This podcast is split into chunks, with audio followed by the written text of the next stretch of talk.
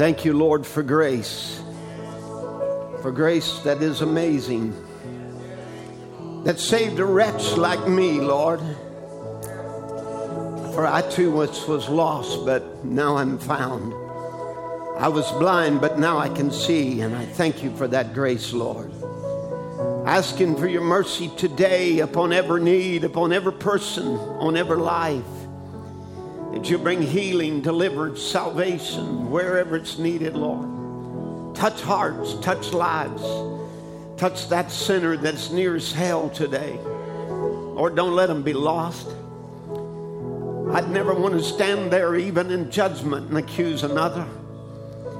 Father, because of the mercy given to me and the love shown, Lord, we certainly don't want to see not one person fail to make it. Your little bride around the world, I pray that you'll stir their hearts, Lord. You'll turn them, Lord, back to faith again, to believing. Lord, may our hearts, Lord, burn within us today because you step out and walk with us, talk with us, reveal yourself. As we read the word, Lord, will you just open it to us and our understanding? I stand here as just a mere mortal.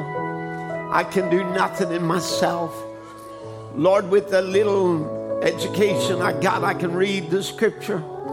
But then it'll take you, Father, to anoint the word. Lord, send it right like an arrow to its mark.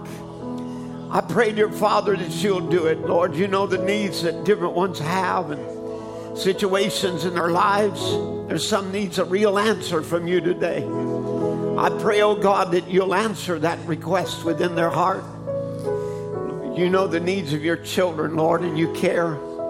We don't believe, Father, that you just went away and after sending a message so wonderful, so perfect, so vindicated, opened the eyes of the blind, healed the sick, cast out devils, raised the dead, did all the miraculous to draw our attention, to stir our hearts, and then just go back into heaven and forget it all. We believe that you're here, Lord.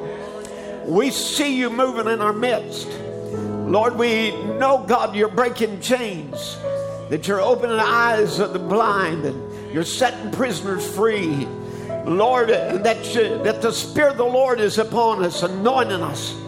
Oh, God, to bring words of life to your people that will set them free to serve the living God. Now, I pray, Father, that you'll anoint us today. Let your word go forth in power.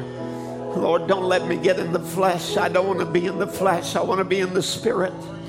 Don't let me say things, Lord, out of my own vindictiveness or some way that I shouldn't have, Lord, but may it be out of love and out of concern and out of standing for righteousness in this evil day. As I said, Lord, anoint my lips to speak and give us hearing ears, Lord, because somebody's got to hear what the Spirit says to the church. And I believe, Lord, that the Spirit is speaking expressly. Lord, so speak today. Oh, God, may we be like Isaiah in the temple and say, Lord, speak, my Lord, here I am, I to answer thee.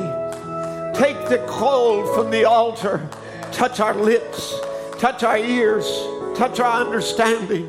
Purge us, Lord, and cleanse us in your presence. Meet the needs of your children, we ask in Jesus' name, as we commit this service to you. Now, Lord, before us is the word of God. We will read it with reverence, with honor, respect. We will stand, Lord, as we read it, as one would honor the flag of the United States and of their country.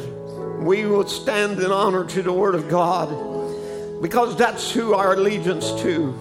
And today we pledge our allegiance to the Word of God, to which it stands, Lord, for the body of Christ that you've given around the world. We surrender ourselves to you, Father, in all that we are, in Jesus' name. And Father, if I fail to tell you I love you, I want you to know I love you with all my heart. And I'm here, Lord, to serve you today. I thank you for salvation. I thank you for caring for me. I thank you for your love to your children. to minister to our hearts today. May it be, Lord, today the bridegroom just speaks to his bride, tells her once again that she's chosen, ordained, called for purpose. And Lord, you define to us what you want us to be. We will not be like Israel of old and say, just tell us and we'll do it, because we can't. Put your Holy Spirit in us so we can, Lord. Because it's only by the power of the Holy Ghost that we can live a Christian life. It's in Jesus' name we ask it. Amen. Amen. God bless you. Good to be in the house of the Lord this morning. Thank you for coming, for being here, for being a part with us. And praying the Lord will bless you in a special way today and honor his word as we read it together. Amen. Thank you. Amen. Let's turn to Ephesians chapter 5 and verse 22. And I ask for your prayers today. I hope you have been praying for me as we approach the services, that we can, find the very mind of God and to speak on some things. There's some things here that I have been pondering on and thinking about, and actually has been laying in my heart for probably the last year or better. And actually, I could go back to the starting of this series on the people of the book, and even some of the prayers that I prayed while I was at Israel and at Shiloh, and praying for the barren women, the barren church. And because there's got to be somebody in this day that brings forth Jesus Christ back to the earth. We have perpetuated the ages as it was, coming down through 7. We can't go any further. There's no more. And, some will say, well, we're now in the bride age. This Laodicean age is the bride age. That's what the message produced, was a bride age. A place where there will be a bride without spot or wrinkle or blemish. So Ephesians 5:22 is where we'll begin reading this morning. And so we will speak some things today. And I don't want to just come across harsh or dogmatic or, some vindictive way. I want to say some things in the spirit of love. But I pray that the love of God will help correct us and keep us on the straight and narrow path as the body of Christ. I speak to you as a congregation, and I speak to those around the world who are listening in as well. And may the bride of Christ, wherever you are, be touched today by the word. Ephesians chapter 5, verse 22, wives, submit yourselves to your own husbands, as unto the Lord, for as the husband is the head of the wife, even as Christ is the head of the church, and he is the Savior of the body. Therefore, as the church is subject unto Christ, so let the wives be to their own husbands in everything. Husbands, love your wives, even as Christ also loved the church and gave himself for it. Notice now the purpose of him giving himself, his own blood, shedding his life, dying on the cross, was that he might sanctify and cleanse it with the washing of the water by the word, that he might present it to himself a glorious church, not having spot or wrinkle or any such thing, but that it should be holy and without blemish. So ought men to love their wives as their own bodies. He that loveth his wife loveth himself. God bless you. You can be seated. I'm going to be speaking today on the resurrection of a virgin bride. And we're going to deal quite a bit with the virginity of the church and what she has been prepared and called for in this age and this time. Now, in the beginning, God created the heavens and the earth. And God had a very special reason and purpose for the earth. And that was that he might put his life upon it. And in fact of the matter is, it would be that heaven would come down in the form of a paradise, and And there God would reproduce himself in his sonship and in a son of God, which would be in his likeness. So we could look upon the earth that God created the earth as a womb where God's seed could be manifested. Within the earth, God by his word, he planted seeds of life. He commanded, let the earth bring forth grass and the herb yielding seed, and the fruit tree yielding fruit after its kind, whose seed is in itself upon the earth. And it was so. And he brought up bird life, animal life, and told each to be fruitful and multiply. And the womb of the earth again brought forth life. And then he brooded upon the earth and brought, as we said, heaven down to earth as an Eden, a paradise. And God ultimately brought a man in his own image from the dust, from the womb of the earth. And this man was made to portray God's image and his likeness. So, so then that he would portray God's image and likeness, God had a bigger plan than just Adam and Eve, but he wanted a family. And so these were to be the first of a race, of a God race. And of course, we know in order to do this, that God would not only want to express himself and his fatherhood, but he would also want to express himself in his sonship. And so, as he did, he would make man to portray God's image and his likeness. So then, and portraying his likeness, I want to get this thought to you that out of this man would come a woman.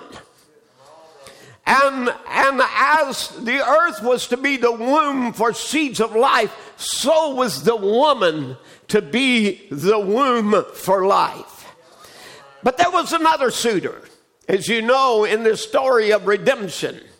A deceiver, a slicker, who also, he wanted a womb. You see, he wanted to be God, and he wanted to be worshipped also. And he wanted to reproduce himself, but having no life within himself, he could only do this by a perverted life, by perverting the life that God had already placed upon the earth. And so he doesn't work on, go and start working on Mars and Juniper or Jupiter or Venus or some far-off planet or universes that are billions and billions of light years away as they tell us they are. He began to work right here upon the earth. Because here he was going to work and try to get the womb of the earth to bring forth a perverted life, his own life. And so sin would enter into the earth by perversion, and that would be by perverting the word of God, by getting God's son and daughter to doubt God's promise and God's word. Now, sin or unbelief is the seed of the old serpent.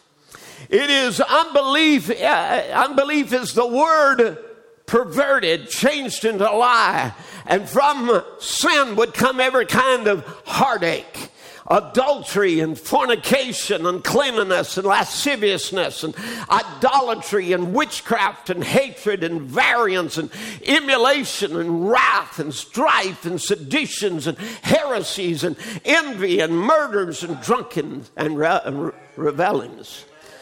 And so, from Eve's womb, now this womb that God would give Adam to bring forth life from, which would come by the spoken word, and then, would the dust would be formed around it like Jesus was in the dust of Mary's womb. But Cain, from Eve's womb would now come not just the life, but a perverted life. And that perverted life would come from a perverted word. And Cain was of that wicked one. And then, of course, from there would also come Abel. And then Abel would be killed by Cain, and then Seth would be raised up in Abel's place. And out of these two now Cain, the seed of the serpent. The Bible said he was of that wicked one. And then Seth, who was of the lineage of Adam. Here would come two separate peoples. And they would have two very separate genealogies. And they would be kept apart by God. But then in Noah's day, these two races identified as Cain's children, the sons of men, and Seth's children, the sons of God, would mix and meld together. And this would bring evil to its heights in the days of Noah. And it would cause God to destroy the earth with a flood. And from there, God would have to start all over. And of course, the earth would go through its first stage of redemption, which would be a baptism with water. And God would begin to seek a godly seed. And he would call a man by the name of Abraham. And out of Abraham, of course, would come a woman. And that would be Israel. And Israel would be the womb from which would bring the man seed, Jesus Christ. Are you following me? Are you with me now? So because, again, God would need a womb to bring forth his son. He would need an earth as a womb to bring forth life. Amen. He would need, Adam would need a womb to bring forth life, to reproduce. Again, we would see that the serpent would need a womb also. And he would come with a perverted seed in order to bring forth a perverted life. Now, so again, now God begins to work because he still has in his mind to bring forth a Messiah, to bring forth a second Adam, to bring forth one in his image, to again have a God race, amen, that is not mixed up, but something that is pure and sinless and perfect. Is somebody with me now? And so God would call Abraham, and out for the purpose, out of Abraham there would come a woman, and out of that woman Israel there would come a Messiah. Now, and so a nation would rise. Now, Sarah would portray Israel because she would be a very old woman when this seed would come forth. And and this old woman Israel, and stay with me just a minute, kind of follow my line of thinking. This old woman Israel, who after returning from Babylon, she would be renewed, like Sarah was of old, in order to bring forth the man-child, the Messiah. And then out of that seed Christ. He would have a woman. He would produce a womb that he could reproduce himself. The church, and this church is to be bone of his bone, and flesh of his flesh, and power of his power, and life of his life. Now this woman Israel was to be a womb that God could bring forth his likeness, the second Adam. Now, we remember that God chose her for a wife. She was to be his womb through the seed would come. Now, David would reflect him and Isaiah would reflect him, but they were not the seed that he had in mind. His seed was to bring forth a son in his own image. Now, and so he would marry Israel. 50 days after the Passover, after they left Egypt, 50 days at the first Pentecost, there he would covenant himself with the woman Israel. He would become married to her. She was to be a womb from which the seed would come. Right? Amen. But the devil knows this. And the devil's watching everything that he's doing. And the devil wants that womb too. to bring forth his own perverted life from. So he's fallen right along to bring his perversion. Remember, the two spirits will be so close in the last day, it would deceive the very elect if it were possible. That was how they intertwined all the way down. We could go down to the twins, starting in heaven, Michael and Lucifer.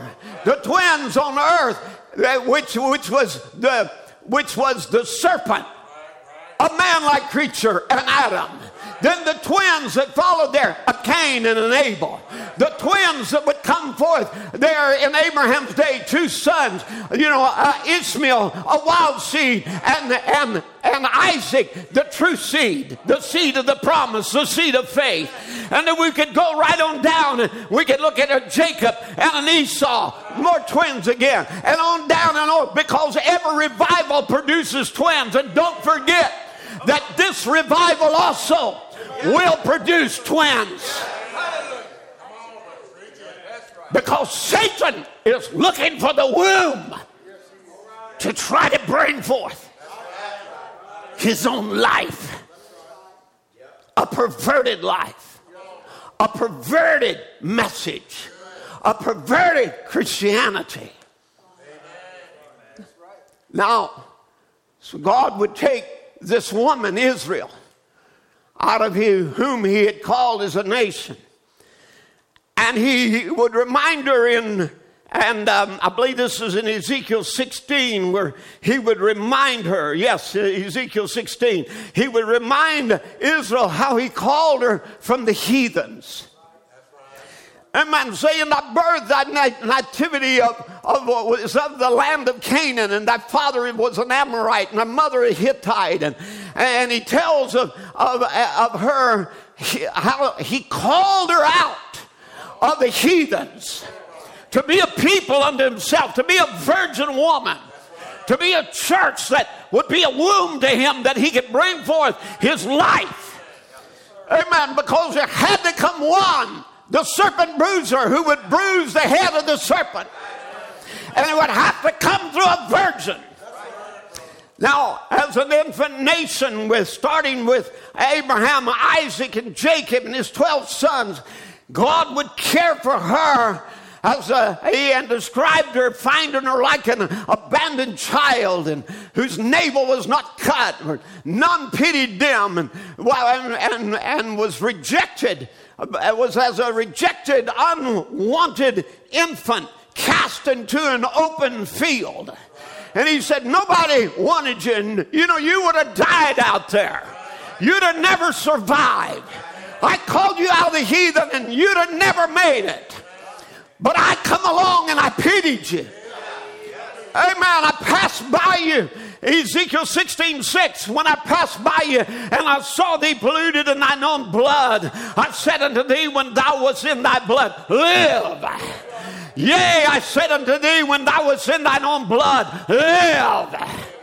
You see, it was the word that came from God that gave them life. Amen. It was that word that protected them. It was that word that sustained them when they were an infant nation. Amen. And he gave them life because he breathed upon them when they were an infant, dying, abandoned, unwanted people. And God called her out of the nations. Amen. Out of the heathen. Remember, Abraham was a Gentile. Remember, he was a heathen. Amen. Remember, he had to be taught about one God. He had to be taught how to worship. Remember, he was, and there in their infancy, God watched over him. God looked after him. God cared him. He called him out to make him a people for his name's sake. And they grew into a nation. And Ezekiel 16:7 said, I caused thee to multiply as the bud of the field, and thou hast increased and waxen great, and thou art come to excellent ornaments. Thy breasts are fashioned, thy hair is grown, wherein thou was naked and bare. In other words, I watched you mature. I watched you grow up. and he says, where you were naked and bare, yea, I swear unto thee, and I entered into a covenant. I entered into a covenant with thee, saith the Lord, and thou becamest mine. Notice what he said. I found you, you know, and I established you, and I called you out of a people to be mine. Amen. And then I waited till you grow up, until you mature, and I won't take you for a bride. And I entered into a covenant with you. I swore to you, and you became mine. Why? Because God wanted her as a womb to bring forth himself, to bring forth his own life. Now, Ezekiel goes on to talk about her, how she became rich then, and a great nation, self-assured and self-independent, and no longer needed to rely upon God, and wanted to be like the other nations, and became a whorish woman. In Jeremiah 3, he spoke of her as one who became a polluted woman. She played the harlot with many lovers and polluted the land with her whoredoms. Yet he pleaded with her, turn, O backsliding children, saith the Lord, for I am married to you, and I'll take you one of a city and two of a family, and I'll bring you to Zion. Amen. I will restore. I'm married to you. I want to restore you. She's carried off to Babylon, and God brought her back. Why? Why did God do all of that? Why would he go and seemingly waste all the effort on a nation that had been taken away as slaves into a foreign land? Why not forget about them like all the other Philistines disappeared? Right. Amen. Amen. All the other nations disappeared. They got swallowed up in the sword, but why Israel? Why was Israel restored? Why did God work upon her? He needed a womb to bring forth his offspring. And finally, from a remnant of Israel, within that nation, there came a virtuous woman. I want to get this to you for a moment. A virtuous woman, a virtuous church, whom he could give his seed. We know the names of some of that virgin church. There was Simeon, Anna, Elizabeth, Zechariah, Mary, Joseph, just to name a few. And there was others who were waiting for the consolation of Israel. There was more than them. There were unnamed people called shepherds in the field to whom God, the angels of God, could appear to. Are you with me? Amen. And it would be to this little virgin group of believers that the word would come. Amen. That the message would come. Amen. Here again, the message would come, which would be glory to God in the highest, and peace on earth, and my goodwill toward men. Here I am. I found a people, hallelujah, that has the faith to bring forth the Messiah. I found a virgin woman. Amen. More than Virgin Mary, but a virgin church that out of her could come and deliver. Now to this little virgin group of believers came the word, the seed, a man-child that was born of the virgin.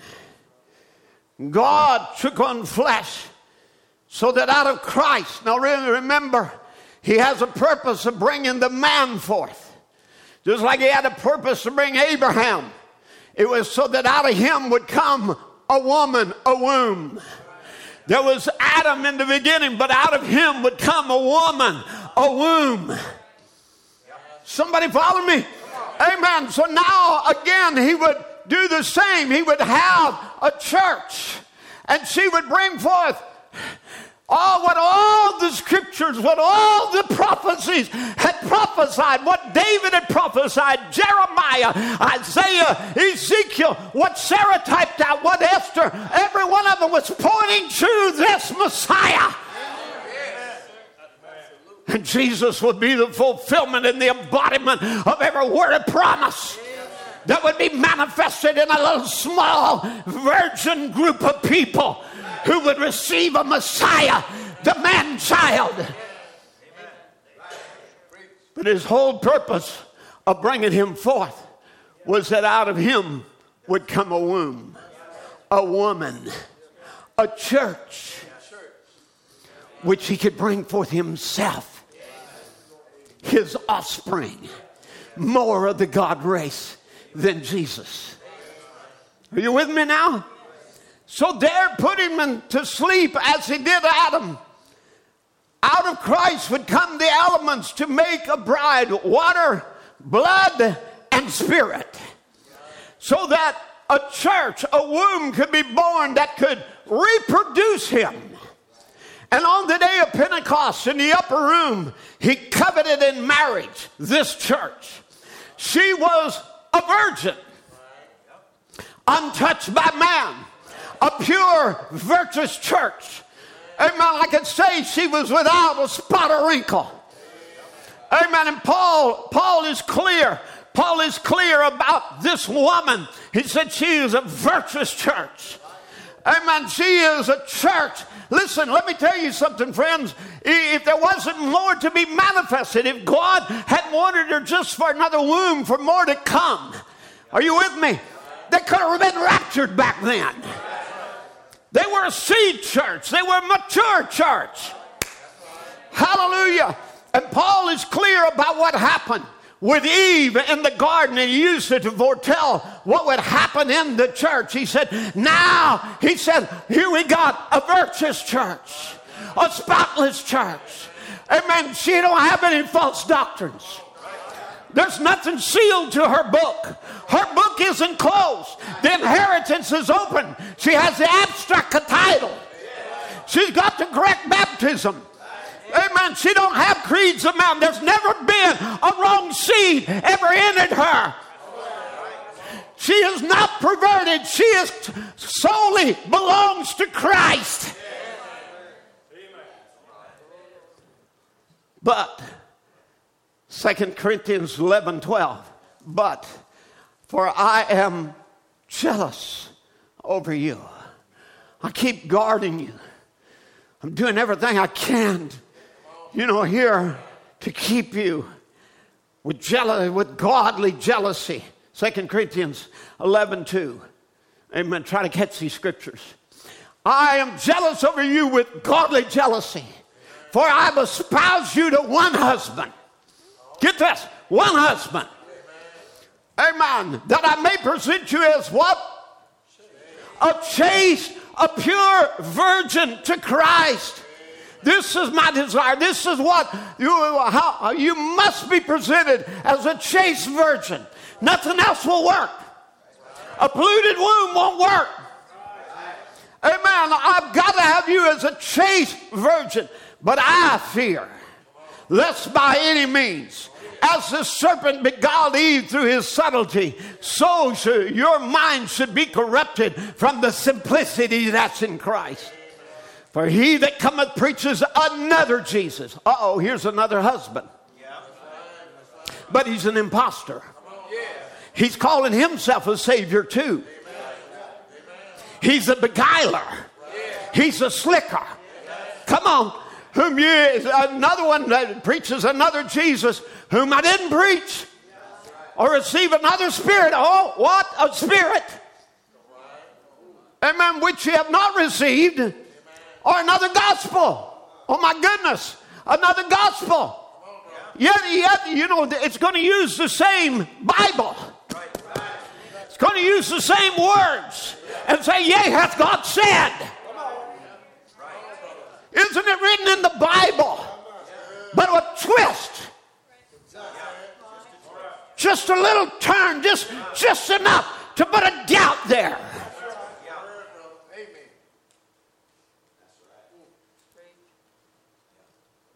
Another gospel which you have not accepted.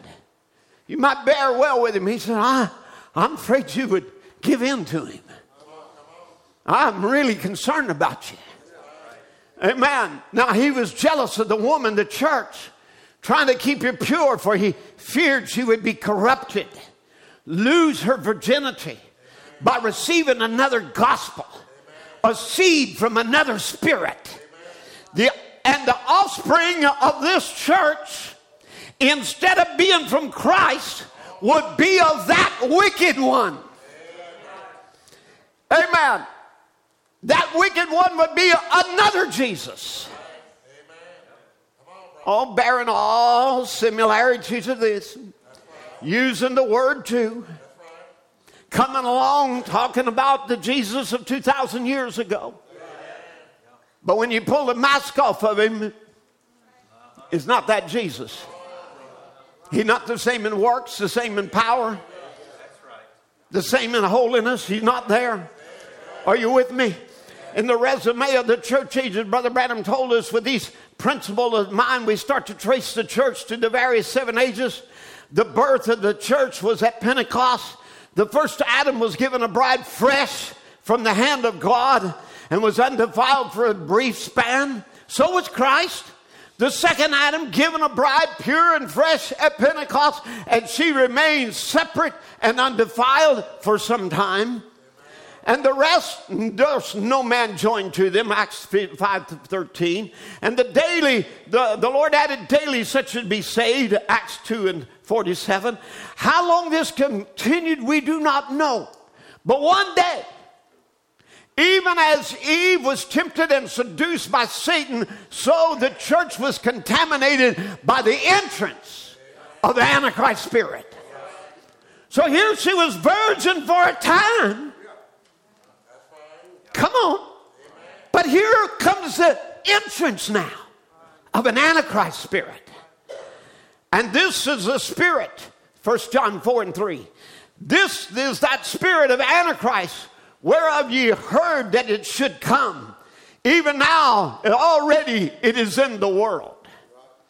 So it's already, he said, it's made its entrance. Paul's got a reason to be afraid. There's another suitor.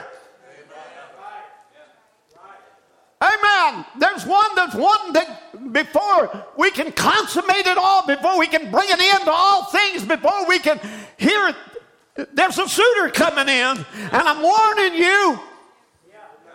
I'm warning you. He will defile you. Just like the serpent defiled Eve. And you'll bring forth out of your womb a perverted child. Now, Revelation 2:4-5, I have somewhat against thee, he would say to them, because thou hast left thy first love. Look, the first age, they're already losing their first love. Remember, therefore, from whence thou art fallen and repent. So already before the church gets out of the first age, she's a fallen woman.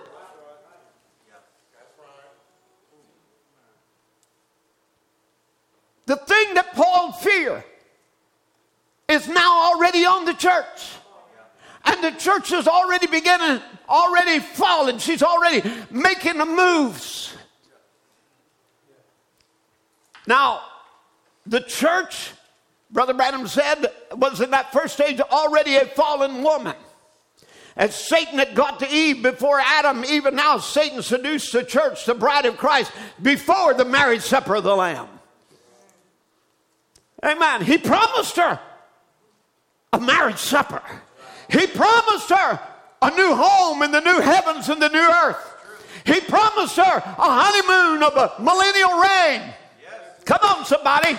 He had given her an abstract to the title deed, a clear deed, a perfect word to wash her by, to keep her clean by. Amen. But before the marriage supper, she got seduced.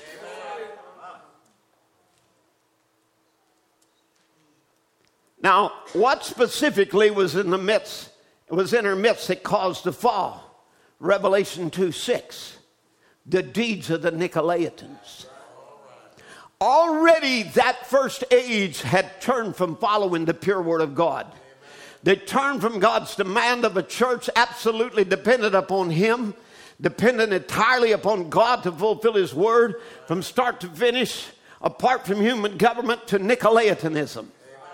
which is organizing a human government within the church, which is all governments do, legislate for the people. And that's what exactly what they did, what Israel did. And they took the expediency of human government instead of the word and the spirit.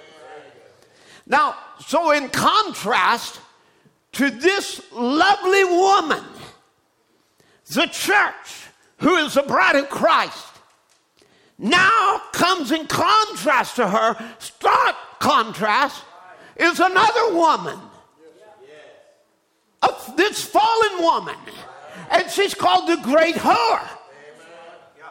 Now, just as much as there is in the Bible a pure, spotless, virgin church, there is a contaminated, defiled, whorish church. As white and pure as this one is, without spot or wrinkle, without a blemish, there is another woman. And she is filthy, lewd, a drunkard. Oh yeah, a drunkard. Yet beautifully dressed, ornate. Oh my, she's affluent, she's wealthy. She's beautiful to look upon, but she's a murderer. Amen. Oh brother, she's such a murderer, she'd cut her husband up in 3 pieces. Make him into 3 gods. She's such a murderer, she would take that physically and would kill 68 million who would dare to disagree with her. She's ruthless.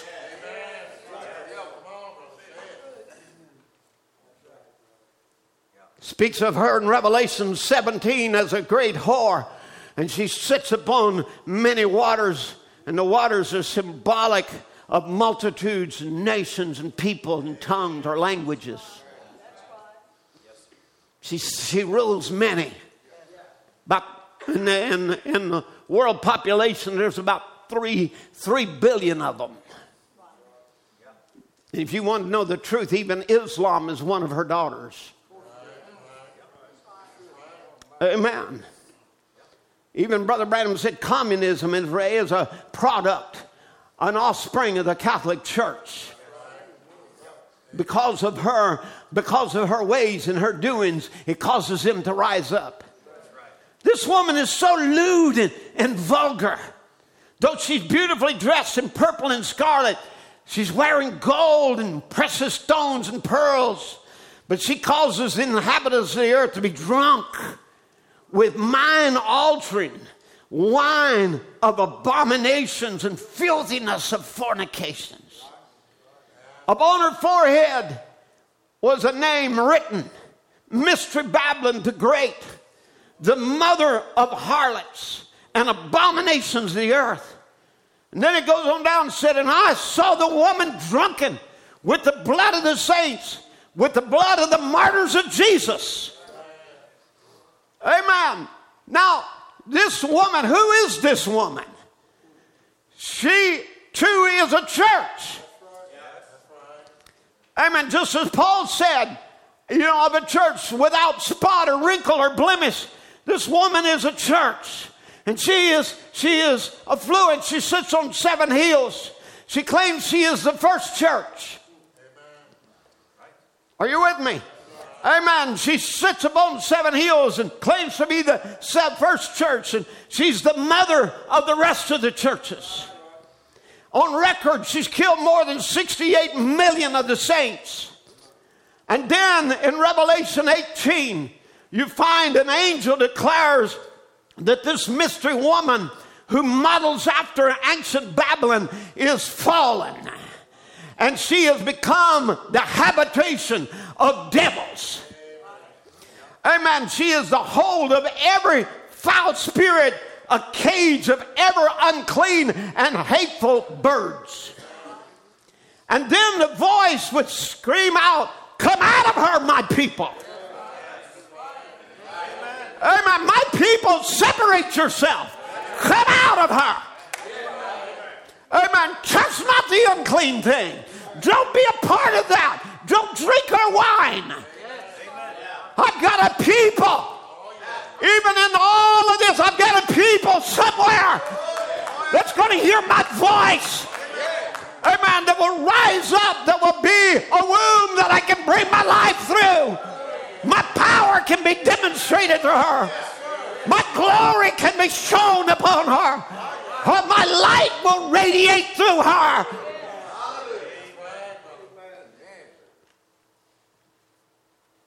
Revelation 17:18 gives a very sordid picture of this sleazy, immoral, foul, vulgar woman.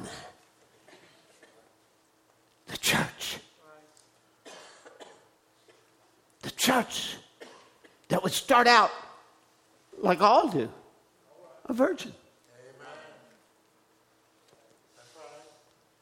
And yet, she's beautiful now to look on. She glories in her own self. We're the church.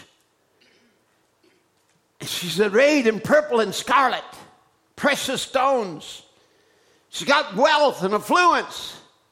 In fact of the matter, she controls a good part of the population of the earth. Billions. Yeah.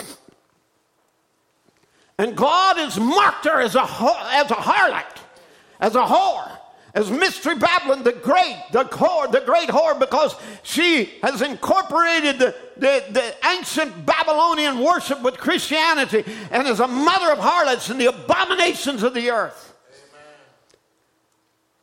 Amen. And her womb, out of her womb, instead of coming forth Christ, has come forth more harlots. Not sons and daughters of God, but corrupted offspring. For who dwells in her, or her habitation, is a habitation of devils, and the hold of every foul spirit, and a cage of every unclean and hateful bird. Listen, I'm not preaching hate messages this morning. I'm preaching the Bible. I am calling it the way the Bible calls it. Are you with me now? Get rid of your political correct thinking just for a moment. Amen. And look at it from the Bible perspective, how God looks at it. Amen. I want you to see here, she's a cage of every unclean and hateful bird. These birds are men and women. Let me read it from Jeremiah 5:25. Your iniquities have turned away these things, and your sins have withholden good things from you. For among my people are found wicked men. They lay wait as he that selleth snares. They set a trap. They catch men. And as a cage full of birds, so are their houses full of deceit. Therefore they have become great and waxen rich. Amen.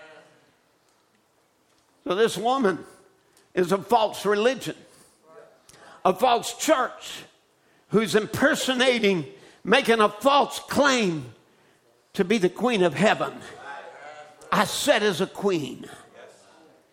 And the people that are caught in her trap of false religion, they too are religious people. Now, we're going to look at 2 Timothy 3:1 and down through those verses for a moment, but this scripture describes her offspring and the condition of these religious people who are drunk on her wine, thinking that Jesus is going to take them to heaven in their sins. That's the drink. They're not real believers. They are impersonators. The Bible will go on to say, for as Jannes and Jambres withstood Moses. So they were impersonators. So these were impersonators. They will corrupt the truth. And so they're not real believers, but they're impersonators who withstood Moses. And so will these corrupt men resist the truth. Now, claiming to be the bride of Christ, yet here is the true condition of these impersonators. I want you to see. We're going to take the cover off of them. Let's see if they're without spot or wrinkle or blemish. 2 Timothy 3:1. This know also in the last days, perilous times to come. This is going to be Matthew 24:24. It'll be so close to see the elect if it were possible. For men shall be lovers of their own selves, covetous, boasters, proud, blasphemers, disobedient to parents, unthankful, unholy, without natural affection, truce breakers, false accusers, incontinent, fierce, despisers of those that are good, traitors, heady, high-minded, lovers of pleasures more than lovers of God. Didn't say they didn't love God. Said they love pleasures more. And they have a, because what? They're religious. Next verse. They are religious. They have a form of godliness. They have a pretension. Amen. They're carrying themselves as, I'm a believer in Christ. I've accepted his pardon. I'm his church. I'm a part of his body. Because they've drinking the wine of a church. Because see, they're drunk on it. Having a form of godliness. But denying the power thereof. And then the same thing he says of the mother whore, come out of her, my people. He says in this, from such turn away. Yes. Amen. Because these are her offspring. Amen. That's right. Now, another translation or paraphrase of this says, you need to be aware in the final days, the culture of society will become extremely fierce. Haven't we seen that? Yes. People will be self-centered lovers of themselves. Obsessed with money. They will boast of great things. They strut around with arrogant pride and mock all things that are right. They will ignore their own families. They will be ungrateful and ungodly. They will be addicted to hateful and malicious slanders. That's called news. Are you with me? And they're addicted to hateful and malicious slander. Amen. They're slaves to desire, slaves of porn, slaves of adultery and filth. They will be ferocious, but belligerent haters of that which is good and right, with brutal treachery. They will act without restraint, bigoted, wrapped in their clouds of their own conceit. They will find delight in the pleasures of this world more than the pleasures of the loving God. They may pretend to have a respect for God, but in reality, they want nothing to do with God's power. Stay away from people like these. Of such turn away. Come out of her, my people. So you see, here is the conditions of the end time and its people.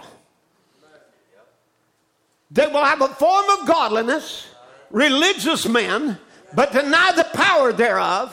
And he says to them, of such turn away, like was said, a great whore, come out of her, my people, be not partakers with them. Notice now. And the word comes to them. Oh, they read the Bible like you do.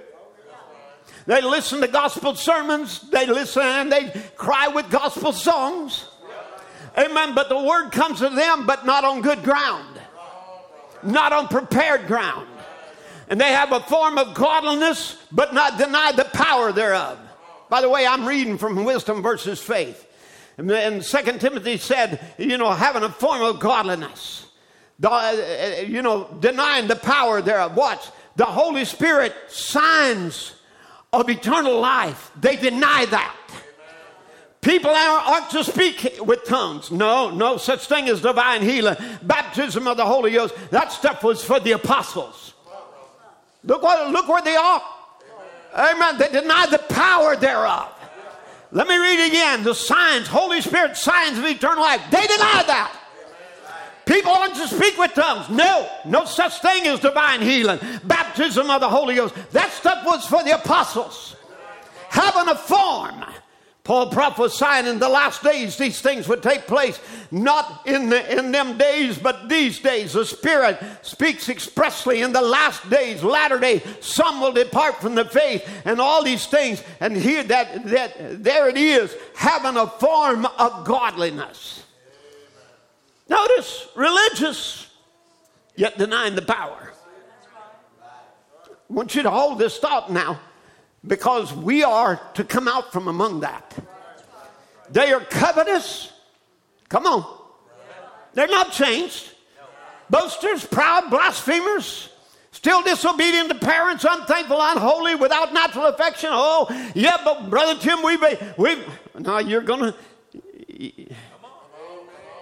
But we have accepted the message, and we know its doctrines, and we got the Holy Ghost by believing. And yet they're still boasters and proud and blasphemers, disobedient to parents and unthankful and unholy and without natural affections and truce breakers and false accusers and incontinent and fierce and despisers of those that are good. Wow. But are religious, having a form of godliness, but yet they deny the power of the gospel to cleanse you. I'm going to dwell on this for a minute. A form of godliness, but no power to live it. They claim to be the church, but they're unclean and hateful birds. That condition, covetous, boasters, proud, blasphemers, disobedient to parents, unthankful, unholy, false accusers. How do we wind up here? People calling themselves Christians. Impersonators. As Janus and Jambres withstood the words of the true prophet of God. They are not offsprings of God. Come on. Amen. They are offsprings of a religious system or the society of a church. Amen. And they live sordid lives. But when it comes to Christ, they're not loyal to him. Amen. They're harlots, with a blatant refusal to be loyal to Christ. Amen. Now, like I said, they'll sit right there. Hey, they'll sit right there and defy you in a message church. Let me just bring it down to home. We can talk about Baptist, Methodist, and Presbyterian. Let's bring it right down here. Defy you. Defy. Withstand the vindicated prophet. And boys still wear their shorts. Defy the prophet of God. Girls still wear their makeup. Amen. Defy what the prophet of God said. Heady, high-minded. Lovers of pleasures more than lovers of God. Go right on with their unholy, filthy dress. Amen. One that they can't get to cover a knee when they're standing or sitting too tight. Amen. Trim their hair. Paint their nails, waves like a harlot, because they are mirroring their birth and their mother. Because if they mirrored the mother of the word, they would be holy and without blemish before him in love. The way back, Brother Branham said, number one killer is sin trouble. Sin is the number one killer, not heart trouble. Many say, Brother Branham, you say these things too hard. We have to sin a little every day. We just got to. Someone said, you know, Brother Branham, I hear you condemning smoking. And I do believe, and he says, and I do believe men shouldn't smoke. I believe in holiness, cleanness throughout soul, body, and spirit. And said, well, I just gotta smoke. I just gotta smoke a little. You know, hey, don't go throwing eggs at me this morning. I have dealt with men who claim this message and witness this message and testified of this message and claim to be Holy Ghost filled, and their anointing came by going out and smoking a joint of marijuana. Amen. So don't throw eggs at me. I know what I'm talking about. We're not pretending. We're not being pretentious this morning. We're exposing it. Amen. So many we say, I've got to take a little social drink in order to hold my job, or others, I've got to, it's my self-medication, my alcohol. I got to have it, to calm me down. I've got to have it there to cope with life's trouble. Don't tell me I just met a girl in the prayer line who was drinking because, there was trouble in her marriage and adulteries that had taken place, and she had turned to alcohol to calm herself. Yet she looked like a message person. Long hair, long dress, no makeup.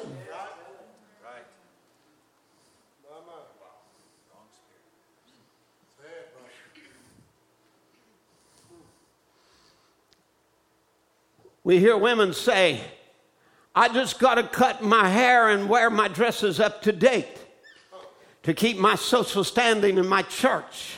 If I don't, the women will say, I look too old. I just wonder how many, are really, really thinking about modest apparel, but rather trying to look 25 years younger. Forgive me, I'm going to say this. This is Brother Branham. Forgive me, I'm going to say something. That's Pentecostal prostitution. That's right. The reason they do it is because they hadn't tried the inoculation. They hadn't tried God's serum for sin and these things. That's right. But now in Hebrews, it tells us a worshiper, once purged, he has no more conscience or otherwise no more desire to sin. The whole thing's gone from it. And he says, there's no more. You don't have to sin every day. You don't have to do these things. You do it because you willfully want to. And the reason you willfully want to is because you never died to yourself. Oh, brother, I know that's scorching, but it's good. When you die to yourself, you become a new creature. And then those things are gone. Hallelujah. Amen. And if you try to act like you got them before you have, it's like a blackbird trying to put peacock feathers in his wings. Say, look, I'm a peacock. He isn't. That's something he's stuck in himself. It has to grow from the inside out. And that's what the Holy Spirit is. It's not something you smear on or something like that. It's a new birth. You've got to be born again. And these virtues of the Holy Ghost has to come from the inside out. Listen now, and when the world and sin and cutting hair and painting comes out against the Word of God, it shows the Holy Spirit is not there. That's a direct evidence. So what would you call it? Pentecostal prostitution. That's exactly right, committing spiritual fornication with the God of heaven. What a shame and disgrace it is. Prostituting themselves. Looking at what a prophet of God said in the message, God's message to this end time, and then want to take and twist it. How did the church, who began as a virgin without spot or wrinkle, and was to produce Christ, bring forth such offspring? Now, Brother Branham said the church was in that first stage was already a fallen woman. As Satan had got to Eve before Adam, even now Satan seduced the church, the bride of Christ, before the marriage supper of the Lamb. And what specifically was in her midst that caused the fall? But Revelation 2:6, the deeds of the Nicolaitan. Already that first church had turned from following the pure word of God. And by the first age, the church had already begun to lose its first love. And the first seal, when it opens, it exposes the Antichrist. Amen. And he's writing, and notice in his first ride, he's an impersonator of Christ. He's on a white horse. He has a bow, but no arrows. He is a bluff. Amen. He starts out as an insidious spirit, progressing in a gradual way, and as a slicker, moving the virtuous woman toward seduction. Now, Brother Branham in the second seal tells us what happened. He recaps what he preached in the first seal and brings it out in the beginning of the second seal. And he talks about how that a spirit come out of hell called Nicolaitanism. a Nicolaitan spirit, which means to conquer the laity, to take the power of God out of the church. Somebody with me now? Amen. And to conquer the laity, moving the little virgin church from her simple, uncultured, uneducated ways. Just this little humble girl, and move her, push her now toward a woman of wealth and power, dressed in scarlet, purple, decked with gold and precious stones and pearls. First, let me just describe it, and I'm going to give you the references to it in paragraph 122 of the second seal and on down. But let me just, for the sake of not just reading quotes, but just to put it in my own words. So first, this humble virgin girl, when the Holy Ghost fell, everybody began with everything in common. There were no big ones or little ones. There were great signs and wonders among them. Amen. There were prophecies and tongues and interpretations, healings, miracles, discernments of spirits. Amen. Demons were cast out. Sins were cleansed. They were everyone baptized in the name of Jesus Christ. There were not three gods among them. There were not two lords. There was no confusion on Godhead. They served the one true and living God. Amen. They were zealous for God. And when they prayed, the building shook with the power of God, and they were filled with the Holy Ghost. They went about from house to house, breaking bread. There was no unholiness, no uncleanliness among them. They were not ashamed of the manifestations of the Spirit. And then Satan started to murmur among them, because as they testified of the God's great power, their rich masters and men of affluence heard of the great work God was doing, and they wanted to dress it up. Soon army captains and centurions and celebrities and dignitaries and men of wealth and affluence began to join in their members. And, you know, when they embraced Christianity, you know, it was hard for them, rich men, to go down to that old dingy, dark hall where they clap their hands, where they shout and speaking in tongues and getting messages. Now I'm quoting. Why, he could never take his competitor or his business associate, whatever it is in his business. He could, you know, he'd never believe it like that, so he had to dress it up. So it begins very subtly first.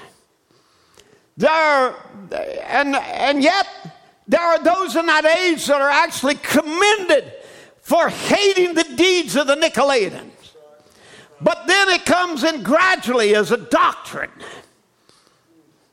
just moving them a little bit at a time. And soon joy was gone. Shouting was gone. Next, earnest prayers were gone. People didn't pray no more. You know, then the gifts of the Spirit were gone. And there was no more speaking in tongues. And divine healing was gone. And miracles didn't exist anymore. Hello. This is how it came in that early church. Nicolaitans began to work and began with doctrine to take away the power of God. An experience with God would be substituted by accepting a doctrine. Well, I accept the message. I believe God sent a prophet. They lowered the bars, and soon goats come in and took over. Unchanged. The cry of joy was gone. The freedom of the Spirit was gone. Oh, they keep on with the form, but the fire had died down, and the blackness of ashes was about all that was left. You see, it was a Nicolaitan doctrine. It was called in the Bible Antichrist, because it was against the original doctrine of Christ and his apostles. So it came against the moving of the Spirit. It came against shouting. It came against speaking in tongues. It came against, listen, wanted to strip the church of power. Come on, somebody. And it embraced, well, the gospel don't have the power to change you. So you got the Holy Ghost and you're still in porn. You got the Holy Ghost and you're still married 2 or 3 times. Amen. You got the Holy Ghost and you can still cheat business deals. You got the Holy Ghost and you can still be an alcoholic. But you got the Holy Ghost. Come on. You got the Holy Ghost and you can still smoke a joint, or you can do this, or you can do that. What? And first thing you know, the power is gone from the church. Instead of being a virtuous church without spot or wrinkle, it becomes a cage of every unclean and hateful bird.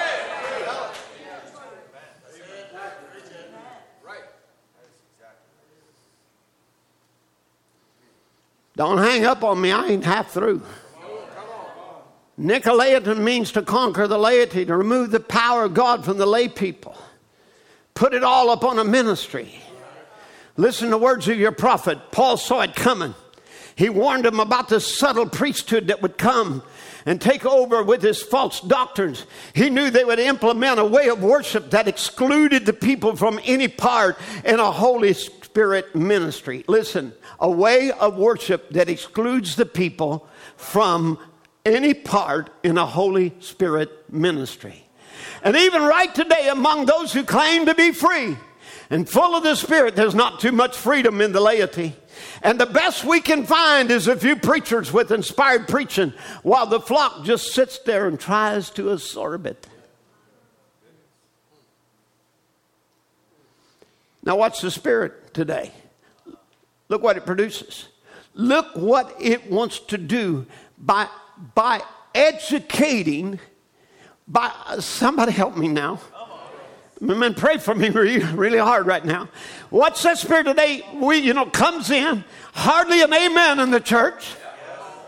Youth, they can't have a revival. Amen. The gifts, the Spirit of God, or the spirit of Nicolaitanism, don't want the laity, the church, to have the gifts of the Spirit. Speaking in tongues is forbidden. Prophecy is despised. Altar calls are forbidden. Amen. For that demon, somebody listen, don't want the seeker to receive an experience with God, but instead just receive a knowledge imparted through and from a teacher. And no, you are not allowed to shout. Only the preacher can do that from the pulpit, and only then when he's angry.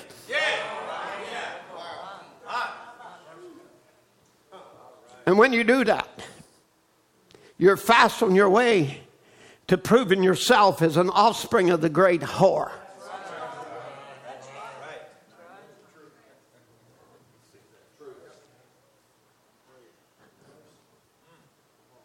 You're starting to fit in a different category than the bride of Christ.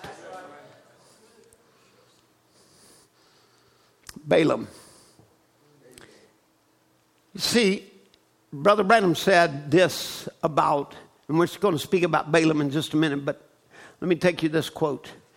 He said, you see, if you take away the word of God and the moving of the Spirit as a means of worship, they that worship me must worship me in spirit and in truth, then you have to give people another form of worship as a substitute. And that substitution spells Balaamism. If you take away the word of God and the moving of the Spirit as a means of worship, they that worship me must worship me in spirit and in truth, then you will have to give the people another form of worship as a substitute, and that substitution spells Balaamism.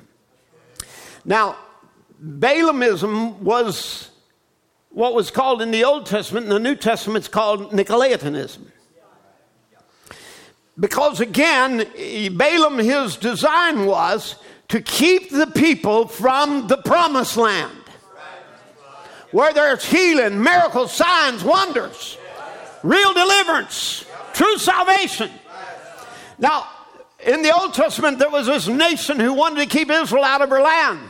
So Balak sent Balaam to talk her out of what she had. And Balaam looked down upon, listen now, looked down upon Pentecostal people. Hello, Balaam, who looks down on Pentecostal people today. Amen. Yeah, Pentecostal people, because Israel had covenant with God and married him at Sinai at Pentecost. They were the first Pentecostals. And a marriage took place 50 days after the Passover. And Balaam looked down upon that woman Israel, and she's not denominated.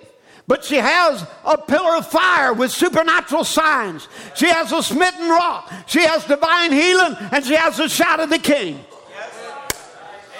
Amen. I'll tell you this. We had that before the prophet left us. Amen. We had that in the 40s. We had that in the 50s. We had that in the 60s. And I'm going to say that today there is a church that has that right here in this last day, right here in the end time. Hallelujah. But you see, he didn't want them Pentecostal people to get in their promised land and receive their inheritance. So he tried cursing them. And all he could do was get God to bless them. Amen. I've had men come along and try to curse me, literally, try to call curses down to heaven, and I just laugh at them and mock them and say, curse on, man. Curse on, because the more you curse, the more God's going to bless me. Amen. But again, here he tried cursing them and God kept blessing them. And he said, but he finally figured out, I know how to get them to fall.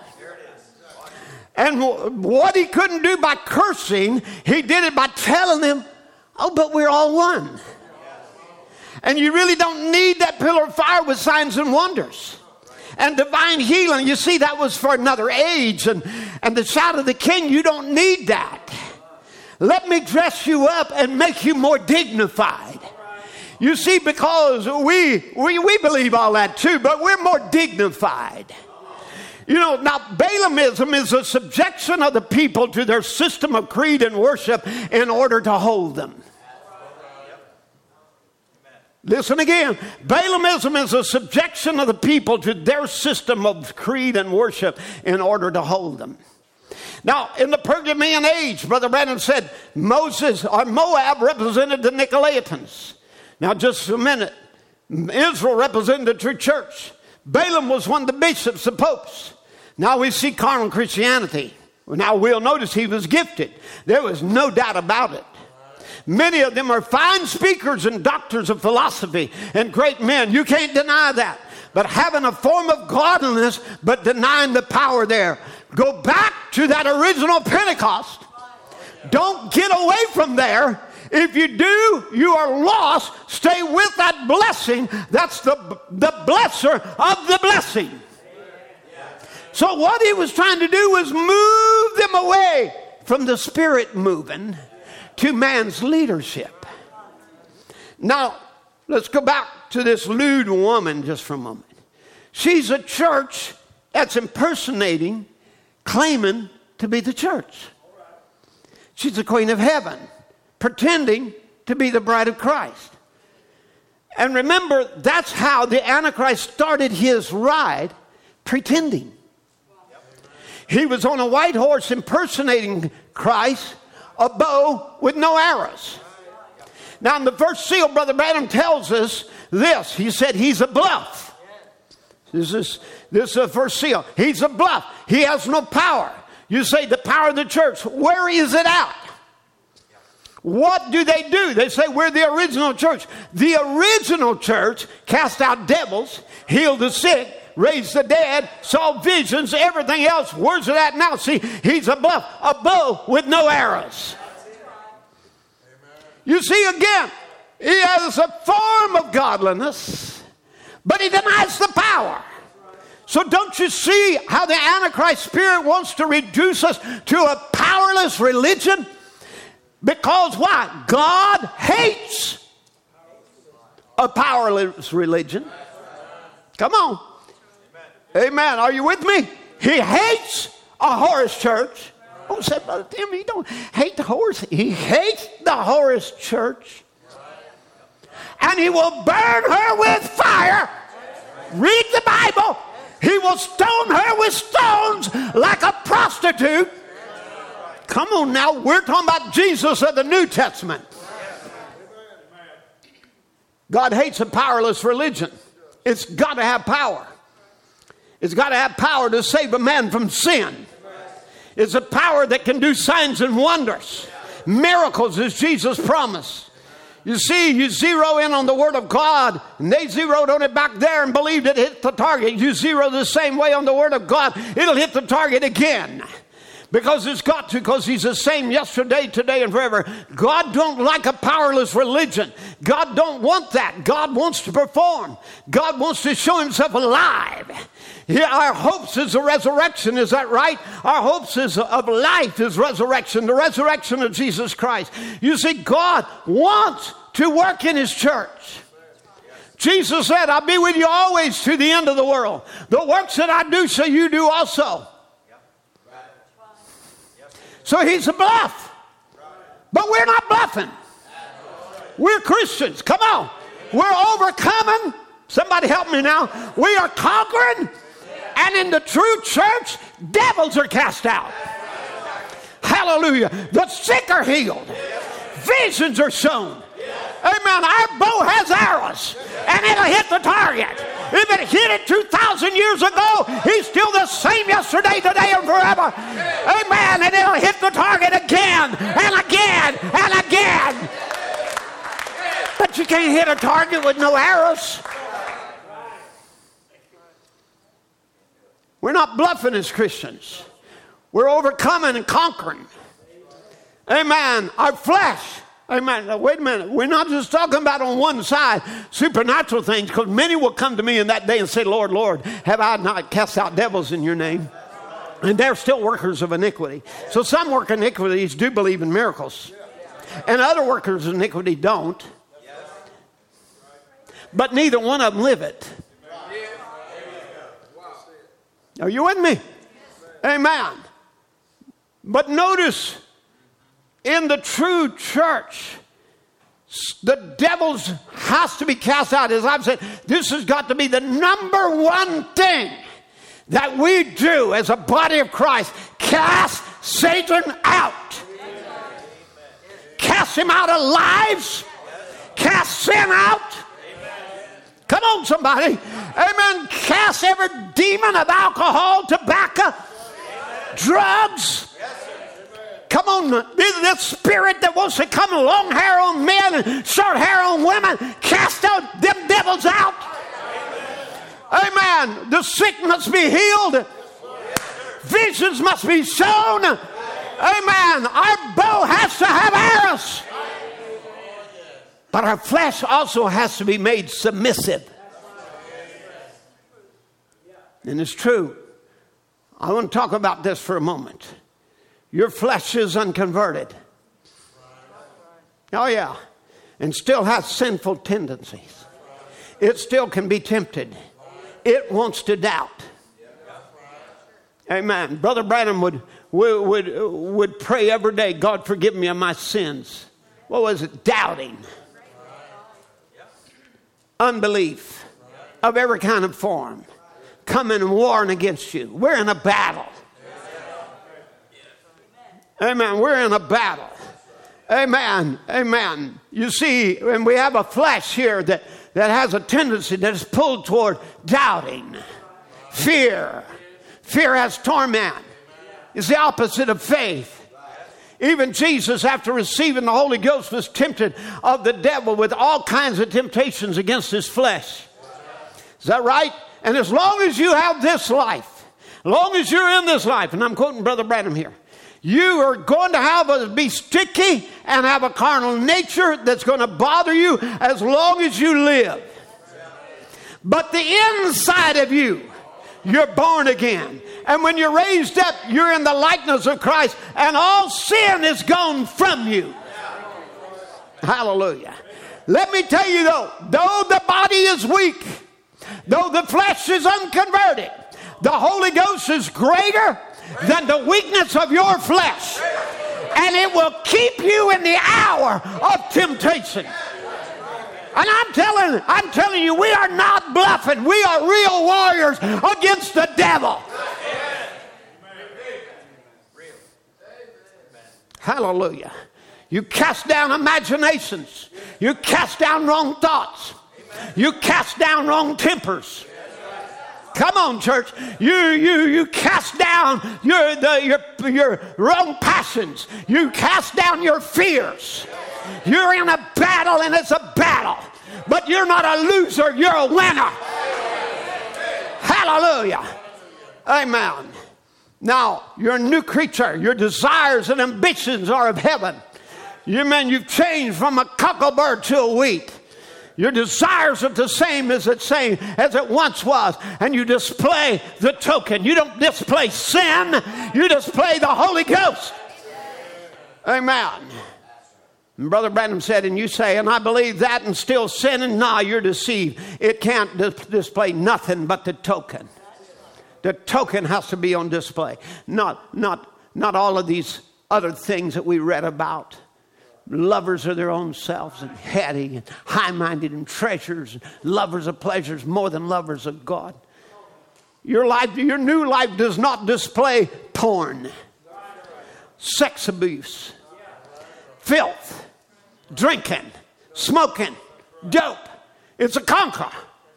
It can't display nothing but the token. Amen. Now, if you're displaying the other, you need to get born again. Amen. Galatians 2:20, I am crucified with Christ. Nevertheless, I live. Yet not I, but Christ liveth in me. And the life which I now live in the flesh, I live by the faith of the Son of God, who loved me and gave himself for me. That's the life I now live. I live by the faith of the Son of God. Amen. Flesh. Here's how it is of those that live by the flesh. 2 Peter 2:14, having eyes full of adultery, cannot cease from sin, beguiling unstable souls, a heart which have exercised covetous practices, cursed children, which have forsaken the right way and are gone astray, following the way of Balaam, who taught Israel to sin to fornication and idolatry, saying Israel and Moab was all the same people serving the same God and could just mix together. We're not the same. Come on, church. Amen. We do not have the message of the Horus system. The Horus system says you can't help but be a traitor, heady, high-minded. You can't help but live this way. Why? Your mother. Amen. You've taken on her spirit instead of the Holy Spirit. So you're a harlot like she's a whore.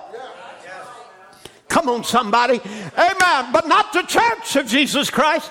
She is a virtuous, blood-washed bride of Jesus Christ, a virgin. She is washed by the washing of the water, by the word. She knows her God, and she does exploits. Hallelujah. I'm talking to young people who are doing exploits. Amen. That the gods of porn, they will not bow down to. The gods of fornication and adultery. All of these games and everything else that will steal away your time. You're not a slave to it. Hallelujah. Amen. Why? You don't serve their gods. You don't belong to the Horus system. That's their children. That's how they do. That's what kind of offspring she has. Amen. But the true offspring of the Word of God brings forth the life of Jesus Christ. Amen. Now, the Bible said that how shall we that are dead to sin live any longer therein? So why are we advocating living and owning sin? The Bible said in Romans 6:6, knowing our old man is crucified with him, that the body of sin might be destroyed, that henceforth we should not serve sin. There's a people that don't serve sin. Amen. For he that is dead is freed from sin. Amen. Romans 6:12, let sin therefore Let not sin therefore reign in your mortal body, that it should obey the lust thereof. It goes on to say, for sin shall not have dominion over you. Because being made free from sin, you become the servants of righteousness. The desire of sin is gone. Hallelujah. Amen. You don't want to be like that. You want to be more like Jesus. Right? Amen. The message of the gospel is to prove to the world that he's living. Not 2,000 years ago, but living. Where? In bride form, in his people. Hallelujah. Amen. It's the light in the evening time. Amen. Where he says, I'll prove to my disciples I'm not dead, but I'm alive. I'm so living in them people. They're not slaves to sin anymore. They're not slaves to unbelief anymore. They're not slaves to fear or doubt. Come on, somebody. Amen. They are freeborn. They're children of the free woman. They are not bondswomen. Amen. They are not prostitutes. They are not whores. They are not harlots. They are virgins to the word of God. They prove that his life is in them. Hallelujah. And you can't do that just by word only. It comes with power and great assurance. Amen. It's not a make-believe gospel.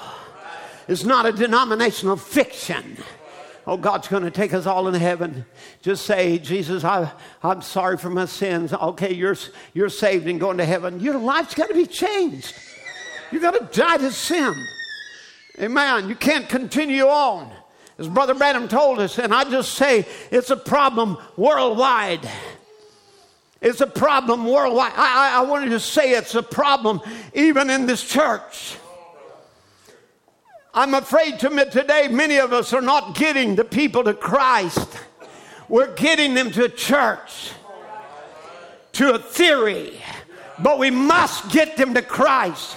He's the only one, and the only one that has life. He that has the Son has life. Amen. And he said, I'm afraid of this. And I'll tell you what, just stand with me sometimes in prayer lines with people. When sin becomes exposed and devils there are being exposed, and people realize, I need Christ, I need help. And they come up in prayer lines, and sins are exposed and troubled and everything else. And you'll find out we hadn't got him to Christ. We got him to the church. We got him to a theory. We got him to believe God sent a prophet, maybe. Maybe. But we never got him to Christ. Their lives are still unchanged. But it's a life of a dead man be projecting you'll live the same kind he lived. Amen. For life of another. And if your spirit is reckoned dead and the life of Christ comes into you, how can you help but live the life of Christ? So I'm going to say there has to be a virgin bride. The people of the resurrection prepared to meet the bridegroom. And God left it for this age, for there to come a bride without spot. Somebody with me now? Not an immature girl, like in the days of Luther. Not a preteen, like in the days of Wesley. Not a little teeny bopper, like the Azusa movement, infatuated and dazzled with gifts and not the giver. Amen. But a mature, elect lady, ready and willing to take on his name, and unashamed of anything that he has. His name, his identity, his gifts, his miracles, his signs, his wonders. Come on, one who has his identity. You know, remember this lewd woman of Revelation 17 blasphemes his name by rejecting it as the only name of salvation. Come on. He said, he carried me in the spirit into the wilderness. I saw a woman sitting on a scarlet-colored beast full of names of blasphemy, having 7 heads and 10 horns. There it was. This one was full of names of blasphemy. These would be there would be a departure from the faith in these perilous times. And these religious men with forms of godliness There'll be blasphemers by claiming the name of Christ and not departing from iniquity. Names of blasphemy.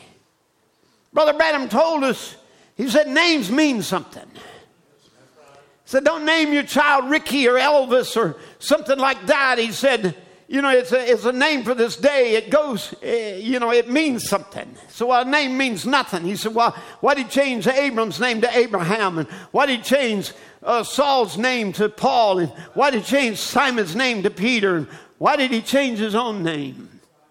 Why did he change Jacob to Israel? Not until he wrestled with the Lord, not till he overcome. But when Jesus overcome death, hell, and the grave, the Bible said he had a new name. Amen. He was the conqueror. And he said if the church can overcome, she will stop saying, I'm Methodist, Baptist, and Presbyterian. Are you with me now? Amen. If the church can overcome, she'll quit trying to identify her as little groups of two souls and Perusia and seven thunders and this and that and the other. I'm Methodist, I'm Baptist and Presbyterian.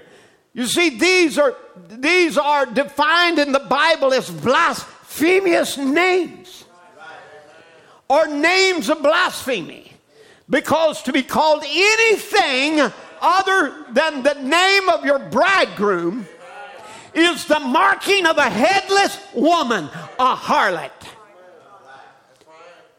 But she, as a virgin bride, receives a name change. Amen. Hallelujah. This is why when we water baptize, we take on his name. Yes. We are buried in his name. We rise in his name. Amen. Everything we do in word and deed, we do it in the name of Jesus Christ.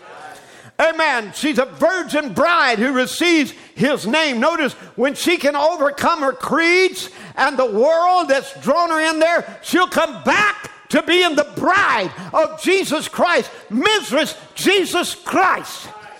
Hallelujah. Now, you see, they've taken on names of blasphemy. Remember, we're only to have his name. But they take on names of blasphemy. Like a grafted lemon living in the life of an orange tree is an orange tree, but it's bearing lemons. So, but he said every time that tree gets a year older, puts forth a new branch, it puts forth more oranges. If the vine puts forth its branch, and what we tried to do is we join members into him and live under the name of Christianity, because it's a common way of saying we are the citrus fruit, the Christian church. But when the vine itself puts forth a vine, it'll be like the first vine it put forth. If the first vine it put forth, they wrote a book of Acts behind it. If it ever puts forth another one, it'll write another book of Acts behind it. Right, so you're only joining lodges. When you're born of the vine, you got a fruit. And you got a fruit. What do you do with it? You have a form of godliness, denying the power thereof. So they deny the fruit. You see, instead of bringing forth oranges, they're bringing forth another life. And so he says, you deny signs. I'm quoting your prophet. You deny wonders. You deny the Holy Ghost. You deny speaking in tongues. You deny visions. You deny prophecies. You deny healing.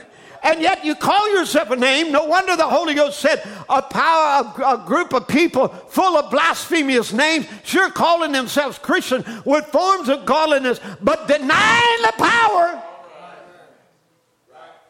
From such, what were we commanded? Turn away. Come out of her, my people. Amen. Oh my, notice he opens his mouth in blasphemy, teaching for doctrines and commandments of man. Heady, high-minded, lovers of pleasure, having a form of godliness, denying the power thereof, blaspheming the name of God, changing that name to titles, refusing to do otherwise. Amen. As Delilah, a harlot, betrayed Samson, let me tell you, that spirit will betray you. Don't lay your head down in her lap. Are you with me? Are you hearing me? Even across the land today, don't lay your head down in her lap. No, sir, it'll convince you that you can't live an overcoming life. It will point to your flesh and say, well, you know, but you're still tempted and you have a temper and you have bad thoughts and unbelief and you have to repent. Sure you do. Your flesh is not converted, but it's no longer your ruler. Amen. For we walk not after the flesh, but after the Spirit. Say, yeah, it's a black dog, but it's a defeated black dog. And we don't pet it, and we don't feed it, and every day we crucify it. Hallelujah. Don't deny the power of the gospel that you can live an overcoming life. You see, when you do that, that empowers the black dog. Amen. Don't. Are you with me now? That will empower the black dog. Let me tell you, feed on the right things. Shun the appearance of evil. Repent, turning from your beastly flesh, and giving lordship to the one who is filthy. But give our lordship to the one who is King of Kings and Lord of Lords. Amen. We're not filthy whores who can't live right. We have the power of God unto salvation. Hallelujah. He'll have a glorious church without spot or wrinkle. Delilah's looking for the power to turn us into a powerless people. She's always was trying, probing here, trying there to find the secret of her power. I'll tell you what the secret of his power was his covenant with God. It was shown in the sign of 7 locks. Nazarite vow. Are you with me? Amen. And when she cut off them locks, she cut off his power. When you cut off your covenant with God. That's right. Come on. Yep. Amen. Because you're to be a virgin church. And when you cut off that covenant with God and you lose your prayer life. Yes. Amen. And the Holy Spirit is absent from the church. And there's no shout of the King there no more. And there's no more glories to gods and hallelujahs and thank you Jesus anymore. And there's no more divine healing and miracles and signs and wonders in the church anymore. That's the devil. That's Delilah cutting off your locks. Separating yourself from your covenant with God that gives you power. Power over unclean spirits. Unclean spirits that makes you live a filthy, dirty life.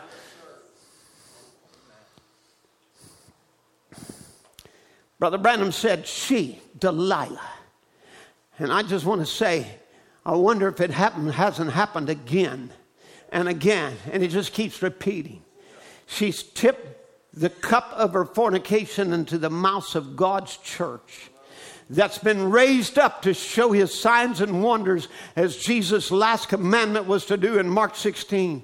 And we find she's taken God's little faithful group and organized them together. That's exactly like the way he did herself. And she's got them standing stripped, denying the power thereof, denying the Holy Spirit, denying the power to speak with tongues, denying the power of the Holy Spirit to raise the dead, heal the sick, cast out devils.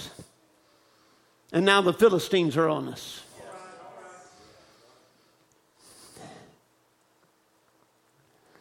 But in the midst of all of that, when Israel was rising and there she was coming out of Babylon, and here she would be such a lewd woman, she would actually hang her husband on a cross and crucify him. But in the midst of all of that, God raised up a virgin. A Zechariah and Elizabeth and a Mary and a Joseph and an Anna and a Simeon and shepherds on the hill. Hallelujah. In the midst of all of that, God found him a little virgin group of people who would bring forth the Messiah, who would bring forth Christ. Hallelujah. And that's what God's looking for today is a womb that he can bring his life in. Nothing's also bringing out another perverted life, but a church without spot or wrinkle.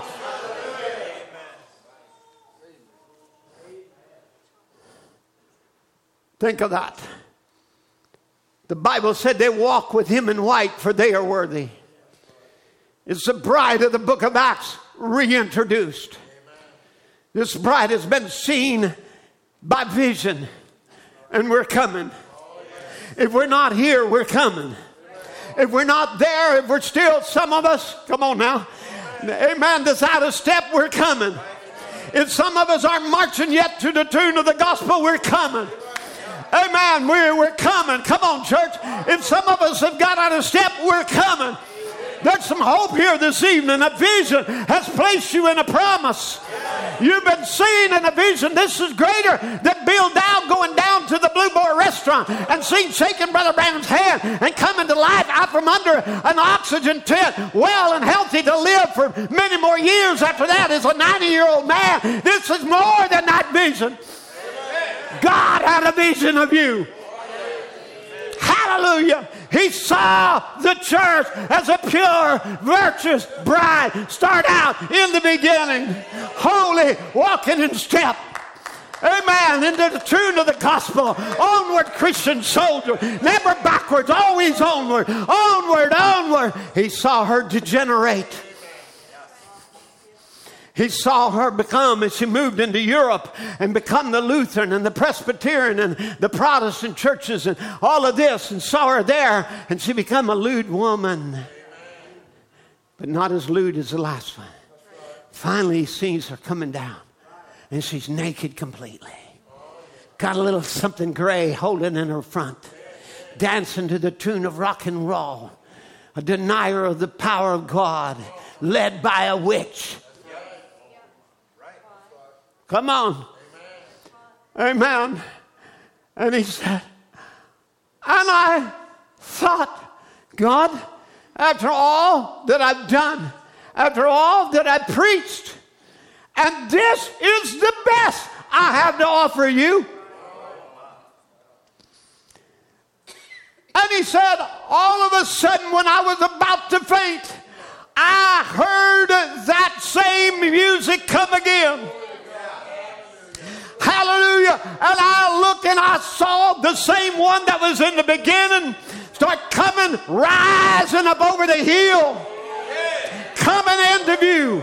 One was viewed in the past and the other was viewed in the future. I saw a bride in preview. I have already seen you there.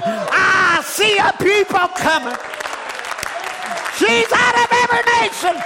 She's out of every kindred and tongue and people. Amen. She is a bride. She's a holy little woman, and she's walking in step with thus saith the Lord. Hallelujah. Amen. And if she gets out of line, friend, she's not going to be cast away. The prophet's voice will say, come back in. Get back in line. Stay in step. You can have the Holy Ghost. You can have the power of God. You can have divine healing. You can have speaking in tongues. You can have every promise of God. Our young people can have a revival. The sound of the King can be in the camp. Amen. Because she will be a virtuous bride without spot or wrinkle. Hallelujah. I say hallelujah. I say hallelujah. We have been seen in the vision. We are part of the divine promise.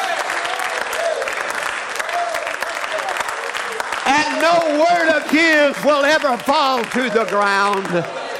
Blessed be the name of the Lord. Hallelujah. Amen. There's a bride coming into display. Displaying the token. Displaying his life. Displaying his power. A virtuous bride. The Lamb's wife. Amen. Behold, the Lamb's wife. Hallelujah. No longer just a bride. No longer a little girl. The Lamb's wife. And she's bone of his bone. And flesh of his flesh. And life of his life. And power of his power. She's him. Hallelujah. And she's got a womb. And she's bringing forth children. And they're Acts 2:38. Blabbering, screaming, youngins. Amen. And it's embarrassing some of the preachers to death because they can't stand these unethical. Oh, little kids David's there screaming and shouting, amen and hallelujah. But it's the only kind the word can bring forth. The prostitute will bring forth her whores. The prostitute will bring forth wrong living. The prostitute will bring forth ungodly people. But the word will bring forth a bride without spot, without a wrinkle, without a blemish. Hallelujah. Hallelujah. Hallelujah. Hallelujah. He's created you to be a womb, a church in the last day, to bring him forth again.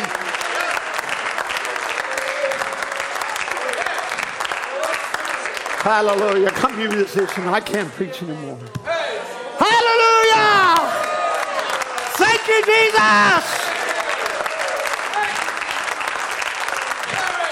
I've been seen in the vision. The bride will have, thus saith the Lord. Oh, hallelujah. She won't speak her own mind. She has his potential. She does only his will. These were spoken of the virgin. And every word that was spoken of the virgin is being fulfilled in the bride. It wasn't spoken of Sarah is being fulfilled. And Rebecca is being fulfilled. Right down, come on. All of them that spoke of the bride is being fulfilled in the virgin. Let us be glad and let us rejoice. For the marriage of the Lamb is come. And unlike the first church, his bride hath made herself ready. Thank you, Jesus. Thank you, Jesus. Worship him just a moment, will you? Give him praise. Thank you, Lord. Blessed be the name of the Lord. The Lord, just cleanse me today. Make me a virgin to this word. Let my life and let my heart be a womb that your seed life can come through. Amen. That you produce Jesus Christ the same yesterday, today, and forever. Hallelujah.